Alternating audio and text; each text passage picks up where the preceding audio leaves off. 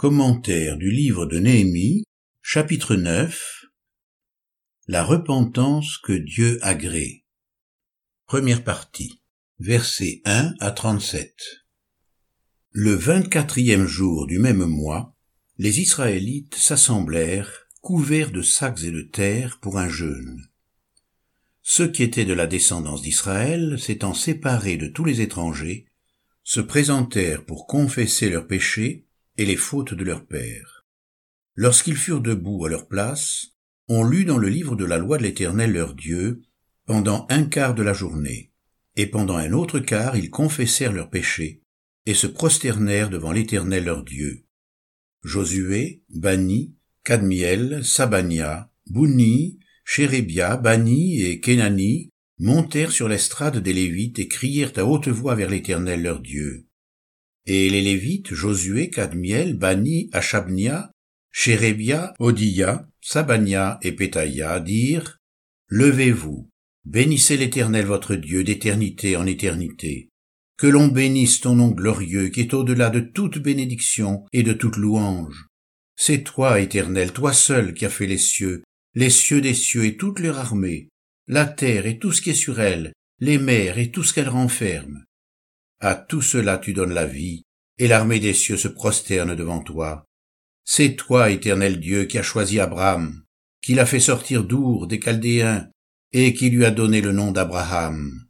Tu as trouvé son cœur fidèle devant toi, tu as conclu l'alliance avec lui pour donner à sa descendance le pays des Cananéens, des Hittites, des Amoréens, des Phérésiens, des Yébousiens et des Girgasiens. Et tu as tenu ta parole car tu es juste, tu as vu la détresse de nos pères en Égypte, et tu as entendu leurs cris près de la mer des joncs.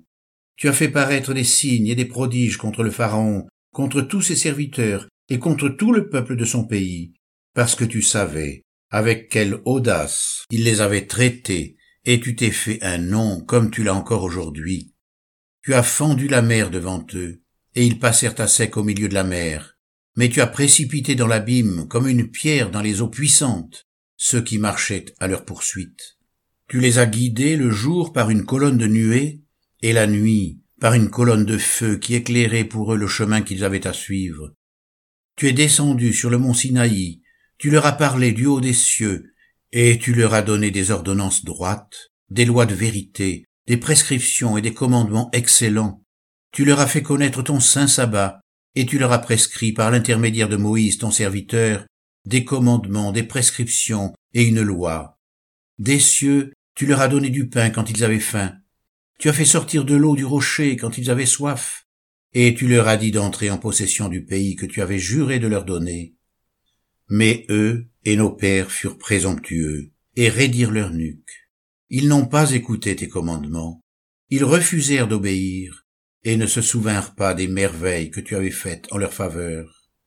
Ils raidirent leur nuque et dans leur rébellion, ils se donnèrent un chef pour retourner à leur esclavage.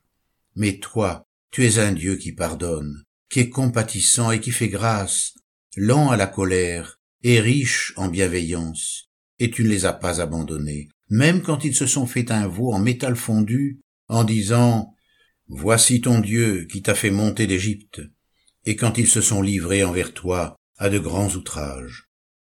Dans ta grande compassion, tu ne les as pas abandonnés au désert, et la colonne de nuée n'a pas cessé de les guider de jour dans leur chemin, ni la colonne de feu pendant la nuit d'éclairer pour eux le chemin qu'ils avaient à suivre. Tu leur as donné ton bon esprit pour leur accorder du discernement, tu n'as pas refusé ta manne à leur bouche, et tu leur as fourni de l'eau pour leur soif. Pendant quarante ans, tu as pourvu à leur entretien dans le désert, et ils ne manquèrent de rien, leurs vêtements ne s'usèrent pas, et leurs pieds ne s'enflèrent pas. Tu leur as livré des royaumes et des peuples pour leur donner en partage des provinces frontalières. Ils ont pris possession du pays de Sion, du pays du roi de Heshbon, et du pays d'Og, roi de Bazan. Tu as multiplié leurs fils comme les étoiles des cieux, et tu les as fait entrer dans le pays dont tu avais dit à leur père qu'ils prendraient possession. Et les fils entrèrent et prirent possession du pays.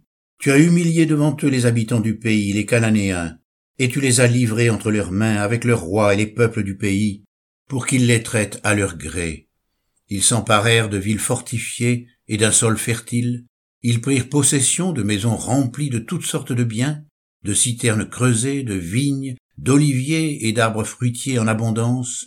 Ils mangèrent, se rassasièrent, s'engraissèrent et vécurent dans les délices par ta grande bonté. Mais ils se soulevèrent et se révoltèrent contre toi.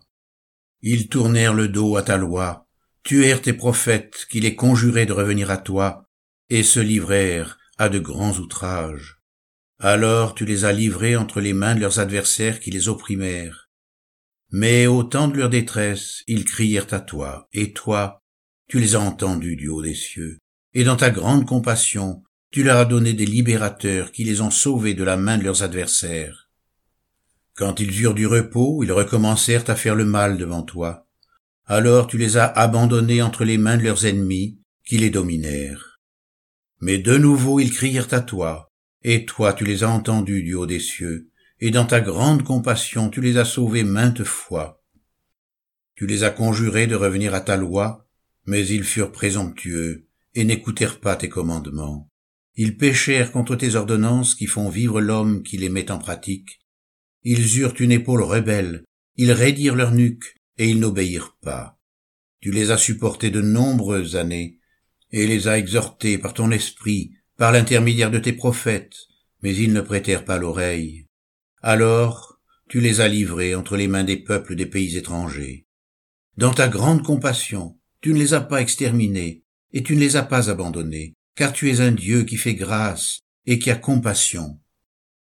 Et maintenant, ô notre Dieu, Dieu grand, puissant et redoutable, toi qui gardes l'alliance et la bienveillance, ne regarde pas comme peu de choses la peine qui nous atteint, nous, nos rois, nos ministres, nos sacrificateurs, nos prophètes, nos pères et tout le peuple, depuis le temps des rois d'Assyrie jusqu'à ce jour. Tu as été juste dans tout ce qui nous est arrivé, car tu t'es montré fidèle, et nous avons fait le mal. Nos rois, nos ministres, nos sacrificateurs et nos pères n'ont pas pratiqué ta loi, et ils n'ont été attentifs ni à tes commandements, ni aux avertissements que tu leur adressais.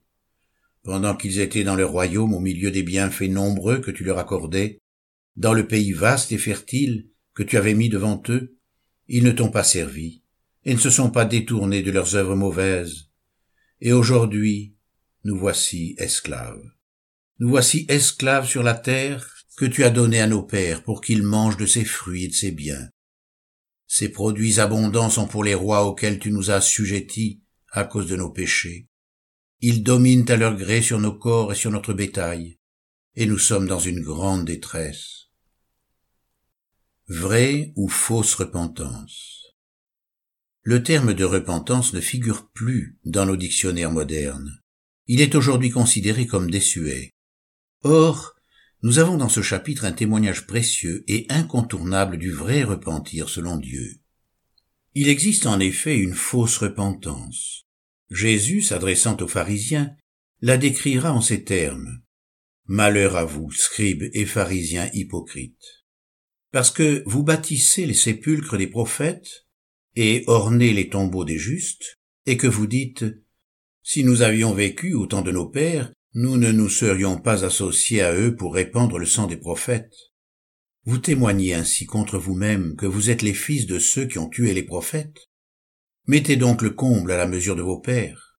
Serpents, race de vipères, comment fuirez-vous la condamnation de la géhenne? C'est pourquoi je vous envoie des prophètes, des sages et des scribes. Vous tuerez et crucifierez les uns, vous flagellerez les autres dans vos synagogues, et vous les persécuterez de ville en ville, afin que retombe sur vous tout le sang innocent, répandu sur la terre depuis le sang d'Abel le juste, jusqu'au sang de Zacharie, fils de Béréchia, que vous avez tué entre le temple et l'autel. En vérité, je vous le dis, tout cela viendra sur cette génération. Matthieu chapitre 23, versets 29 à 36. Le Seigneur ne se fiait pas aux apparences. Il connaissait les cœurs. Jésus ne se fiait pas à eux parce qu'il les connaissait tous, et parce qu'il n'avait pas besoin qu'on lui rende témoignage de quelqu'un. Il savait de lui-même ce qui était dans l'homme. Jean chapitre 2 versets 24-25. En se félicitant des tombeaux qui avaient été érigés et ornementés à la mémoire des martyrs des temps anciens, les pharisiens donnaient l'impression de s'être repentis des méfaits du passé. Mais Jésus, soulignant l'illogisme de leurs gestes et de leurs raisonnements, dénonce leur hypocrisie. Déclarer qu'ils ne se seraient jamais joints à leur Père pour commettre un tel crime, c'était avouer ce que leur Père avait été, tout en se défendant d'être de la même nature qu'eux. Ils avouaient ainsi implicitement leur propre injustice et leur mensonge. Car, selon ce que l'Écriture nous enseigne constamment, étant de la même race que nos pères, nous avons hérité la même nature. Le reconnaître témoigne d'une réelle repentance, tandis que le nier révèle une résistance qui attire un jugement et une condamnation. Ils confesseront leur faute et la faute de leur père, les infidélités qu'ils ont commises envers moi et la résistance qu'ils m'ont opposée. Lévitique chapitre 26, verset 40. On peut lire aussi 1 Roi chapitre 19, verset 4, Psaume 51, verset 7, Jérémie 3, verset 25 et Romains chapitre 3, verset 9. Jésus dit, Je suis venu dans ce monde pour un jugement, afin que ceux qui ne voient pas voient, et que ceux qui voient deviennent aveugles. Quelques pharisiens qui étaient avec lui après avoir entendu ces paroles lui dirent Nous aussi sommes-nous aveugles? Jésus leur répondit Si vous étiez aveugles, vous n'auriez pas de péché. Mais maintenant vous dites Nous voyons, aussi votre péché demeure. Jean chapitre 9 versets 39 à 41. Les Juifs du temps de Jésus démontraient ainsi d'une manière évidente la fausseté de leur prétendue déférence à l'égard de ceux que leur père avait persécutés, puisqu'ils mettaient eux-mêmes à mort non seulement le plus grand des prophètes, mais encore les témoins de l'Évangile. Le Christ Jésus, c'est lui que le ciel doit recevoir jusqu'au temps du rétablissement de tout ce dont Dieu a parlé par la bouche de ses saints prophètes d'autrefois. Moïse a dit, Le Seigneur votre Dieu vous suscitera d'entre vos frères un prophète comme moi, vous l'écouterez en tout ce qu'il vous dira. Mais quiconque n'écoutera pas ce prophète sera exterminé du milieu du peuple. Acte chapitre 3 versets 20 à 23. Je connais ta tribulation et les calomnies de ceux qui se disent juifs et ne le sont pas, mais qui sont une synagogue de Satan. Apocalypse chapitre 2 verset 9. Cette fausse repentance règne actuellement dans notre monde. Les chrétiens demandent pardon aux musulmans à cause des croisades et se repentent devant les juifs de leur antisémitisme. Les Russes regrettent d'avoir assassiné le tsar et parlent d'organiser des funérailles somptueuses. Repentance légère et facile, car ces bons sentiments n'empêchent pas les hommes de continuer à se détester et à se faire la guerre. Comme les pharisiens, nous pouvons nous imaginer pouvoir réparer ou effacer le passé en louant la mémoire de ceux qui ont été victimes de nos injustices. Cependant, si les hommes se laissent séduire par une telle attitude, Dieu, lui, ne peut être trompé. L'édification de mausolées ou de mémoriaux ne peut être considérée comme un acte de pénitence. La véritable repentance ne s'exprime pas au travers d'une émotion légère et passagère. Elle ne se limite pas non plus à des paroles faciles, prouvant que l'être entier n'est pas atteint. Les hommes se satisfont de cette légèreté, car leur conscience s'en trouve momentanément soulagée. Mais il ne s'agit pas d'une réconciliation véritable envers Dieu. Jean-Baptiste, qui annonçait le baptême de repentance, qualifiait les pharisiens, tout comme le fera Jésus, de race de vipères, autrement dit, de race de menteurs. Matthieu chapitre 23 verset 33 et Luc chapitre 3 verset 7. Aussi les exhortait-il à produire des fruits dignes de la repentance. Luc chapitre 3 verset 8. Or, cette interpellation nous concerne également, nous qui cherchons le plus souvent la délivrance de nos tares plutôt que le repentir. Confessant alors nos péchés avec parcimonie, nous nous contentons d'en dire le minimum nécessaire à notre libération, et nous déclarons ce qui nous humilie le moins, tout en cachant le plus important, avec l'espoir qu'il ne nous faudra pas aller plus loin dans l'aveu de nos forfaits. N'appelons donc pas alors repentance notre démarche, car en réalité, notre souci n'est pas tant la repentance que le mieux-être. Preuve en est la frustration profonde que nous pouvons éprouver lorsqu'un entretien spirituel vient à nous être refusé ou tarde à venir. Si nous sommes blessés, ce n'est pas de l'impossibilité de nous humilier devant témoins, mais c'est par peur d'être privés de la bénédiction escomptée. Confessez donc vos péchés les uns aux autres. Jacques chapitre 5 verset 16a. Et priez les uns pour les autres, afin que vous soyez guéris. Jacques chapitre 5 verset 16b. Nous ne sommes jamais vexés de ne pas pouvoir nous humilier, et jamais non plus la repentance ne nous conduit à l'orgueil blessé. Elle n'est pas non plus en elle-même une occasion que nous puissions chercher à savourer, mais plutôt, comme nous le démontre notre récit, un instant d'humiliation et de brisement. C'est qu'en réalité le repentir authentique relève d'une attitude de cœur envers Dieu. Il se vit en présence de Dieu et dans un sentiment de douleur envers lui. J'ai péché contre toi, contre toi seul, et j'ai fait le mal à tes yeux, disait David, en sorte que tu seras juste dans ta sentence, sans reproche dans ton jugement. Psaume 51, verset 6. De même, Michée, je supporterai la colère de l'Éternel, puisque j'ai péché contre lui, jusqu'à ce qu'il défende ma cause et me fasse droit. Michée chapitre 7, verset 9. La délivrance et le soulagement ne doivent pas être la priorité de notre aspiration. Elles découleront tout naturellement de la repentance dont elles seront le fruit. Mais ce n'est pas pour être bénis que nous nous repentons, c'est parce que la parole nous a touchés. Après avoir entendu cela, ils eurent le cœur vivement touché, et ils dirent à Pierre et aux autres apôtres, Frères, que ferons-nous? Acte chapitre 2 verset 37 il est nécessaire de nos jours de remettre les choses à leur place. Ainsi, le récit de Néhémie décrit parfaitement comment les Israélites se sont repentis sous l'action de l'Esprit de Dieu. Il expose soigneusement ce qui déclenche l'œuvre de la repentance, quelle attitude il convient d'adopter lorsqu'elle s'empare de nous, quelles paroles peuvent en être l'authentique expression, et de quoi il est nécessaire de se repentir. Et vous êtes enflés d'orgueil, et vous n'avez pas plutôt pris le deuil, afin que celui qui a commis cet acte soit ôté du milieu de vous.